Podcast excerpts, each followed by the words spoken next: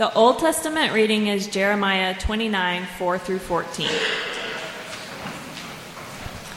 This is what the Lord Almighty, the God of Israel, says to all those I carried into exile from Jerusalem to Babylon Build houses and settle down, plant gardens and eat what they produce, marry and have sons and daughters. Find wives for your sons and give your daughters in marriage so that they too may have sons and daughters. Increase in number there, do not decrease. Also, seek the peace and prosperity of the city to which I have carried you into exile.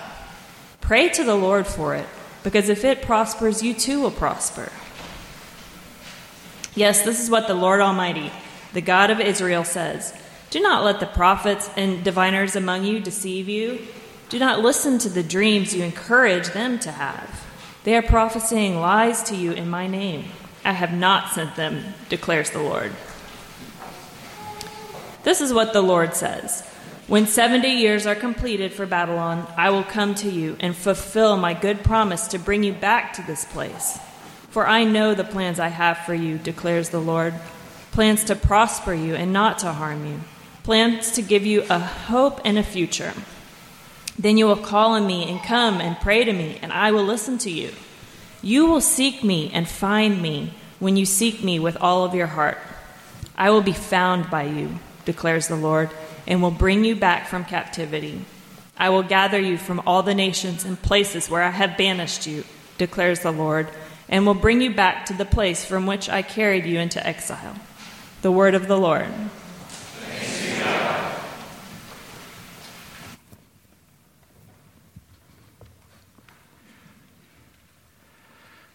Good morning again, everyone. Happy Easter.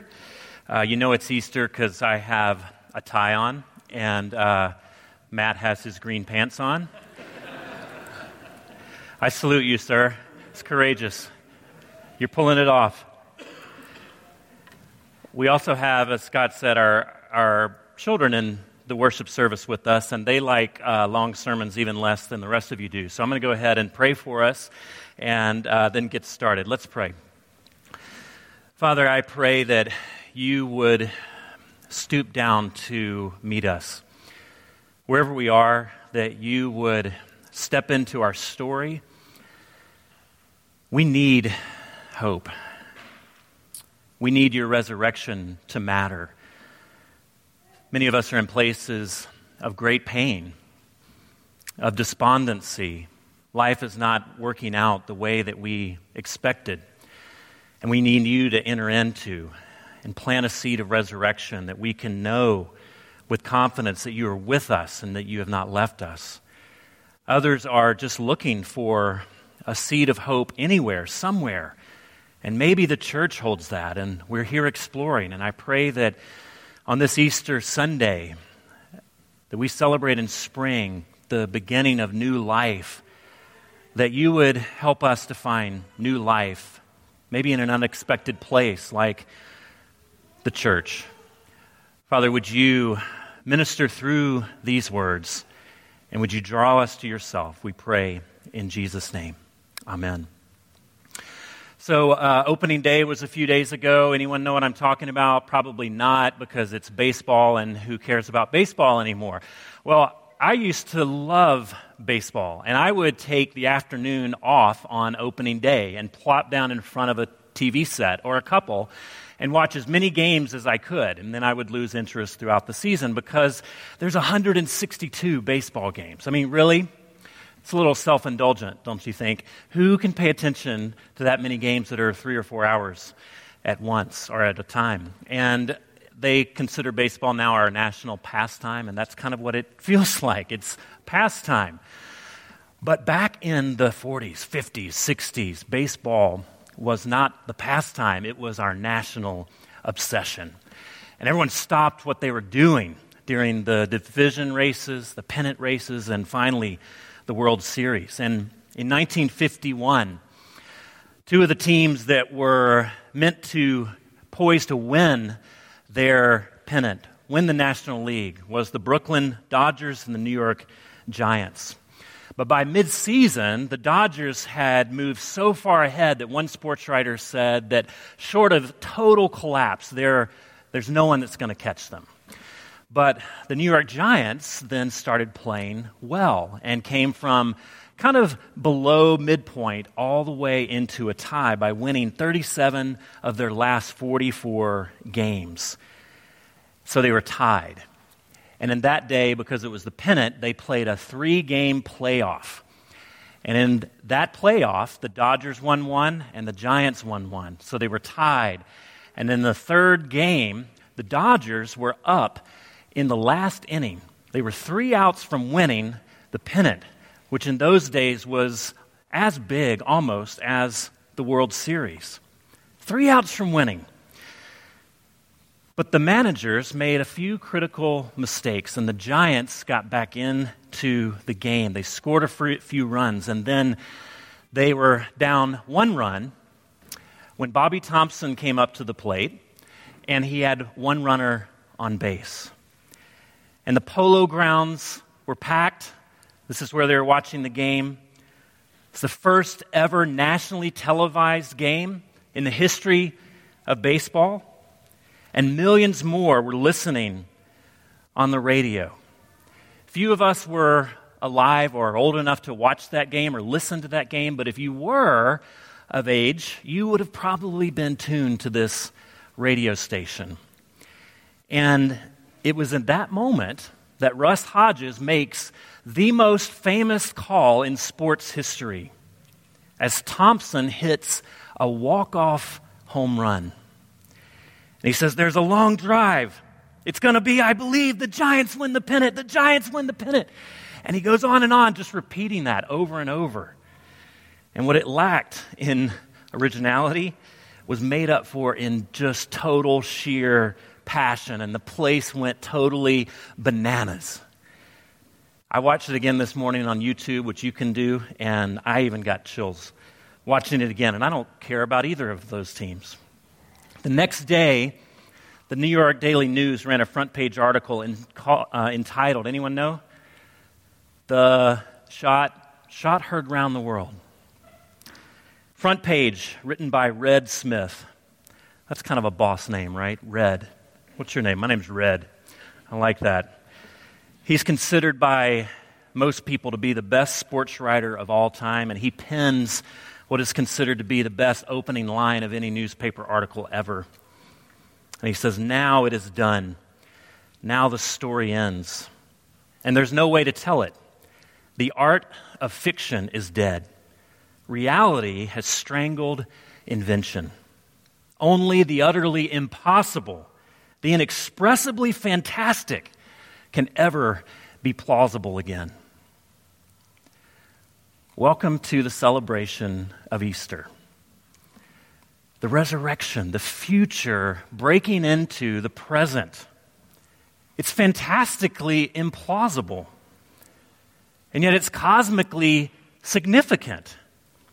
And if you're considering Christianity, this goes right to the center of what it means to be a Christian and follow Jesus. And if you're an occasional attender, maybe you've given up on church a long time ago, but somehow Easter still feels a bit significant. And some part of you is wondering what if it was really true? And if you're a regular, an in towner, we want to hopefully believe that the resurrection of Jesus is far more than just a doctrinal affirmation, but it's the beginning of a whole new way of life and a whole new world. And that we stake our belonging and our future as a church upon this being true. Or what else do we have to be doing here? Why are we here? Well, I want to hit all those things in about 20 minutes or so. Buckle up.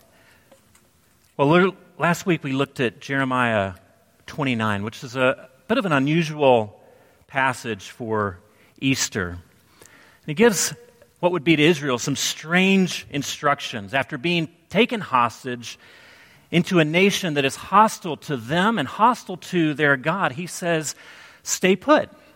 Don't go home. Don't long for home. In fact, pray for, care for the Babylonians. Bring God's healing presence to bear upon that city because if it prospers, you too will prosper.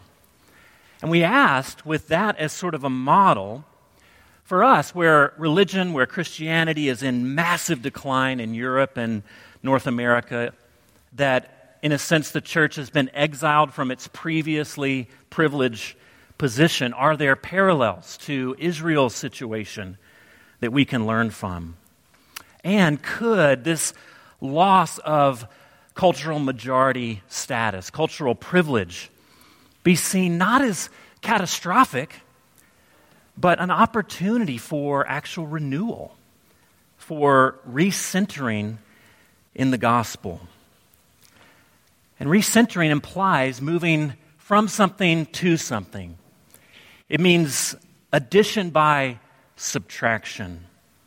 And we said that if, church, if the church can look at that, this as an opportunity to flourish in a new context, one of the opportunities is to be recentered, not upon self preservation and status, but recentered upon God's missional heart to the world. And that He wants the church to embody His missional heart and to prosper the cities that they inhabit. And then, secondly, and this is what I want to reflect on just briefly, is that in that context, one of the opportunities is a recentering of our practical hope, a recentering of a real hope in our daily lives.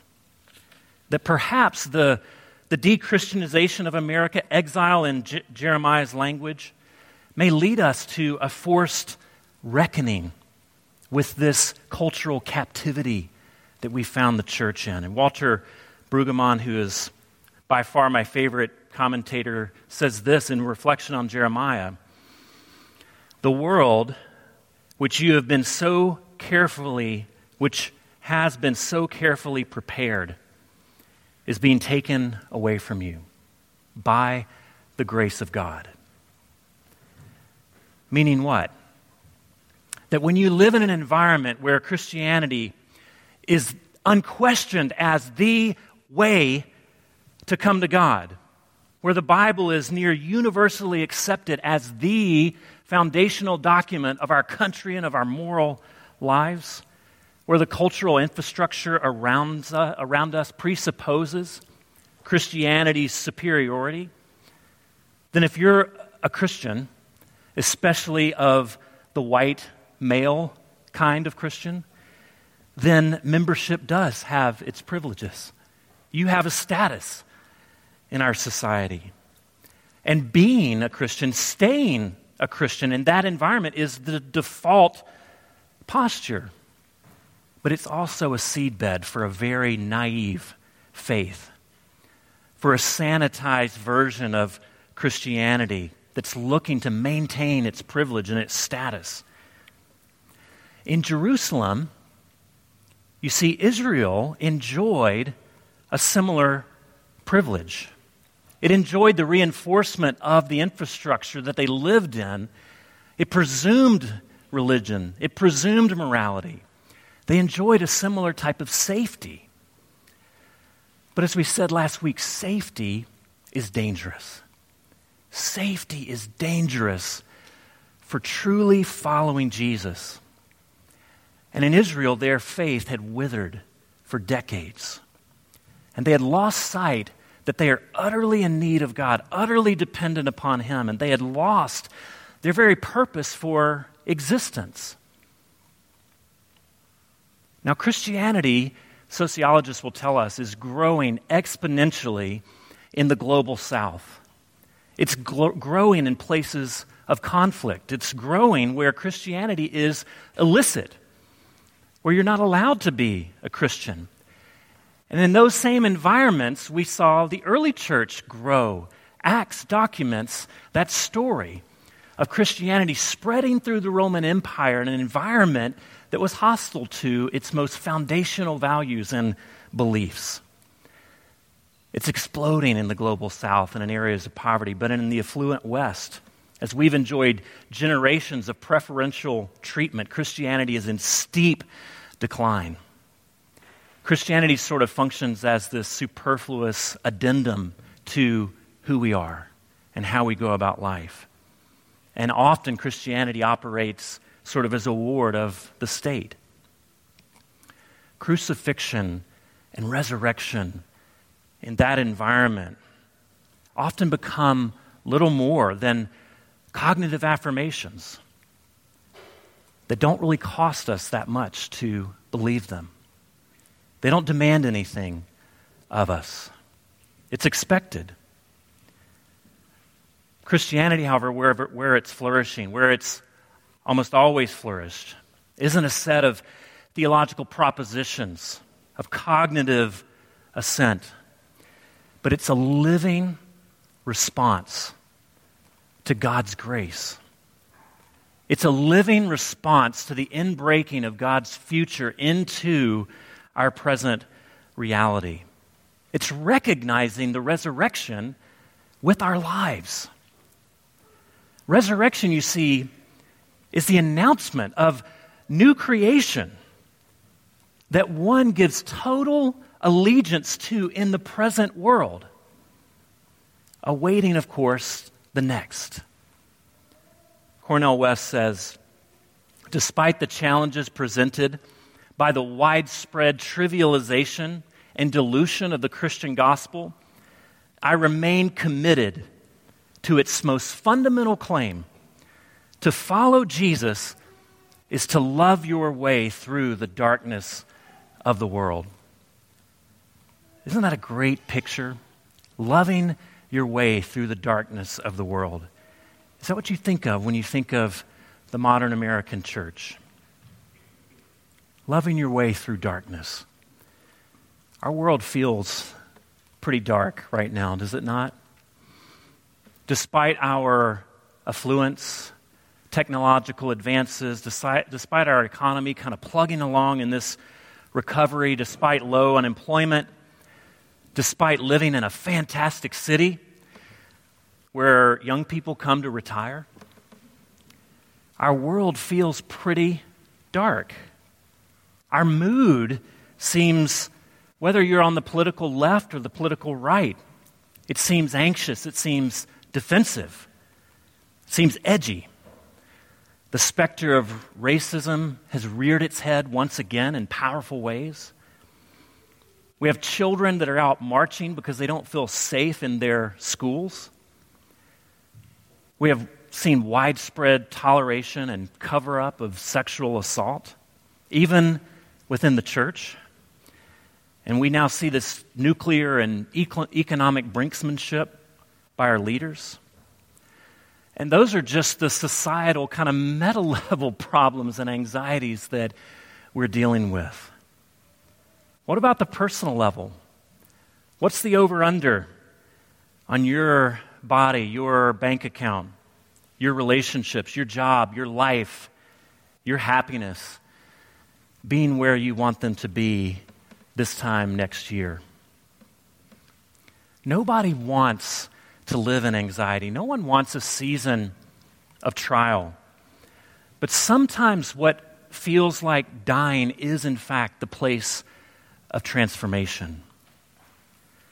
The world that you've so carefully curated is now being taken away by the grace of God. Because these times have a way of making us ask, what is it I'm really counting on? Do I have a foundational hope in my life that will outlast me? Do I have an orientation to the world that circumstances beyond my control cannot take away, cannot alter?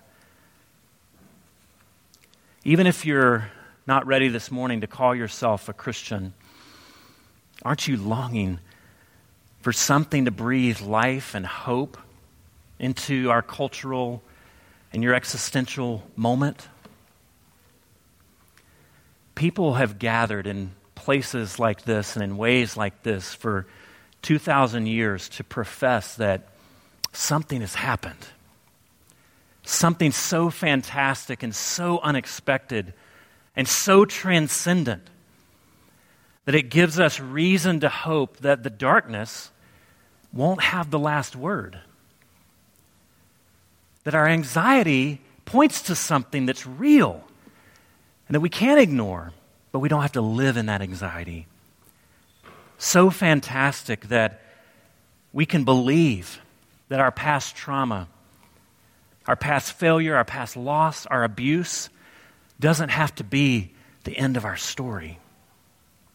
There's one on whom you see that the sorrows of the world fell upon, crashed upon with all of their fury.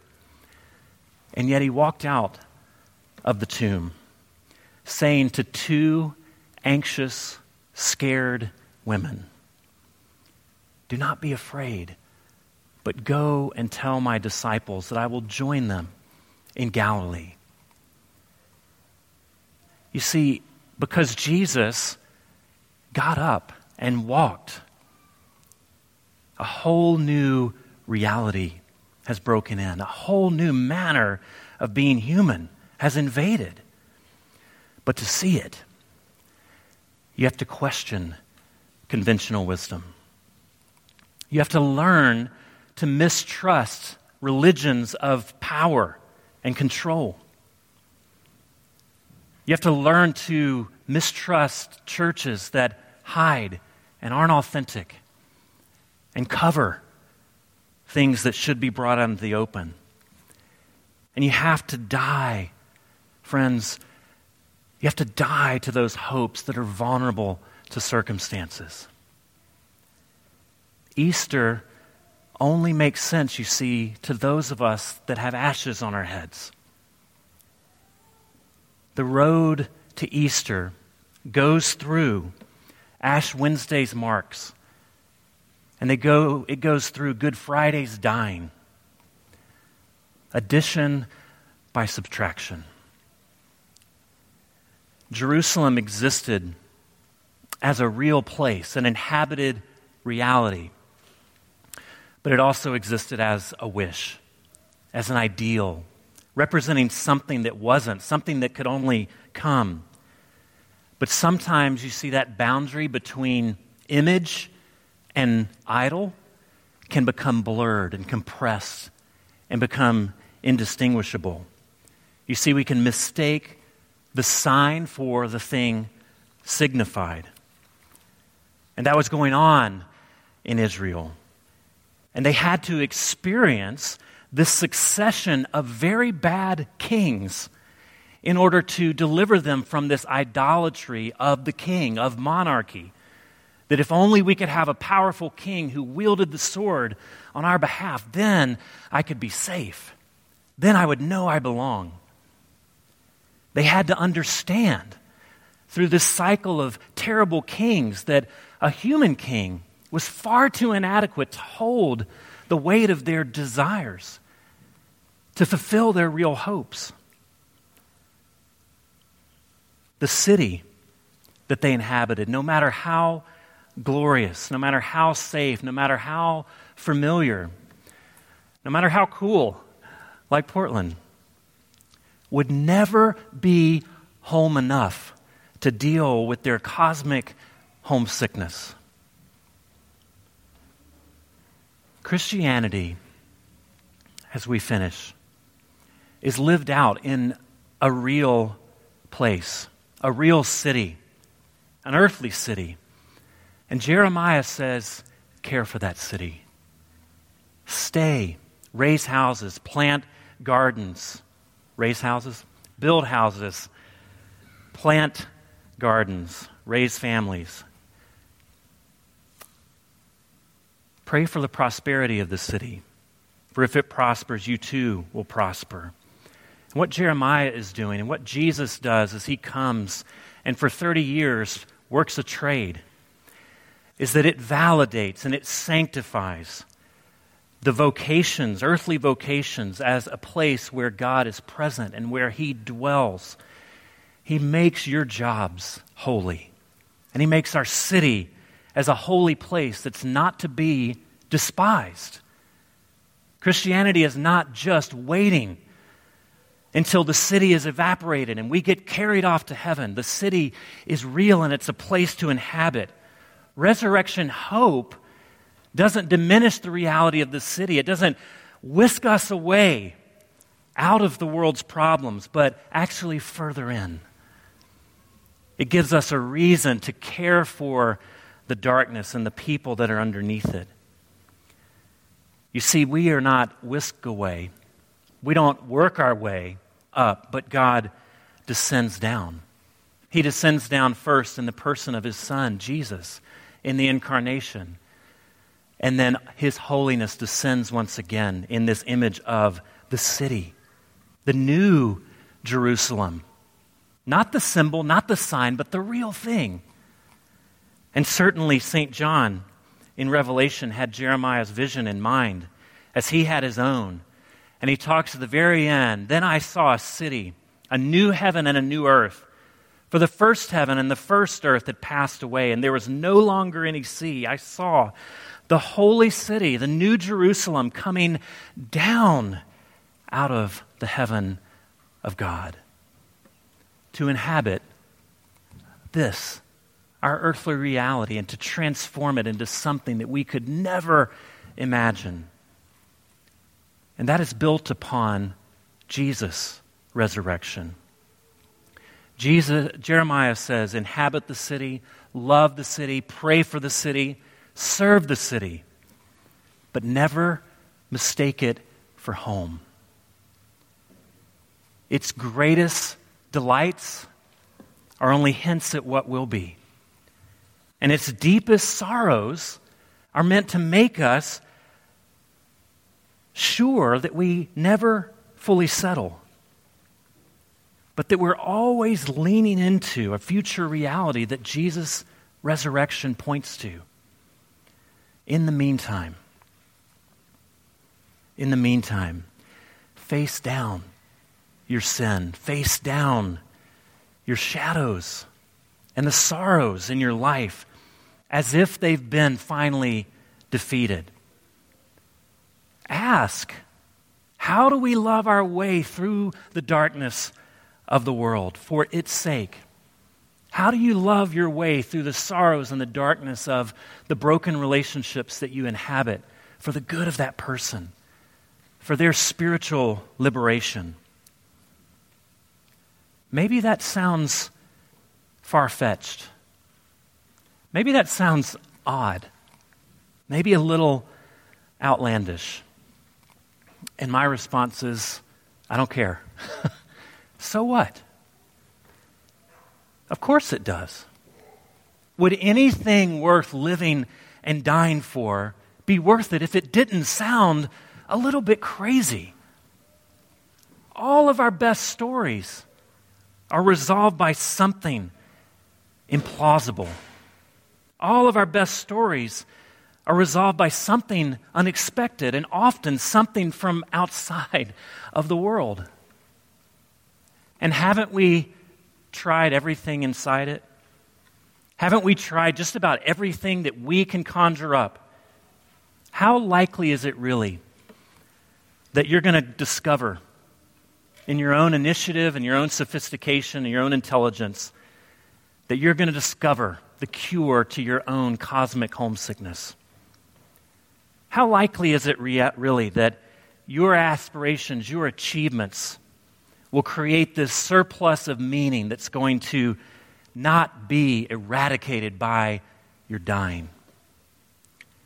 Maybe it's in, in the very implausibility of God taking on flesh, of dying and rising for his lost but his loved creation that makes it so beautiful and so believable.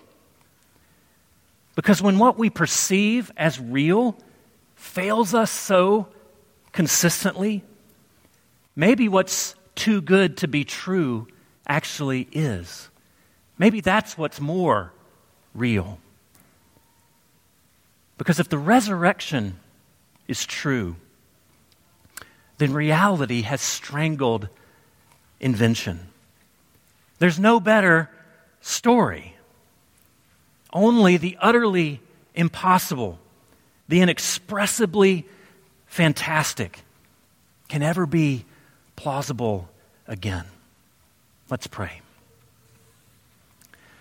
Father, I pray that you would deliver us into that realm of impossibility. And we look at our own lives and we see ourselves stuck in habits that we can't change. We see ourselves in relationships that seem to never get better. We see ourselves in a church that seems to just keep middling along, not having the resources that we think we need. We see marriages that are on the brink of failure. Father, I pray that you would, through your resurrection, would you plant seeds of resurrection in all of these places? And maybe they're not fundamentally fixed in the next week, but would you do your work? And would you help us to be patient and help us to lean into that future world and grab onto pieces of it to bring into ours? Father, I pray that we would have hope that works in that way and that we would not lose hope in that reality becoming more and more real to us. We pray, Holy Spirit, would you come in our midst and make it real? In Jesus' name, amen.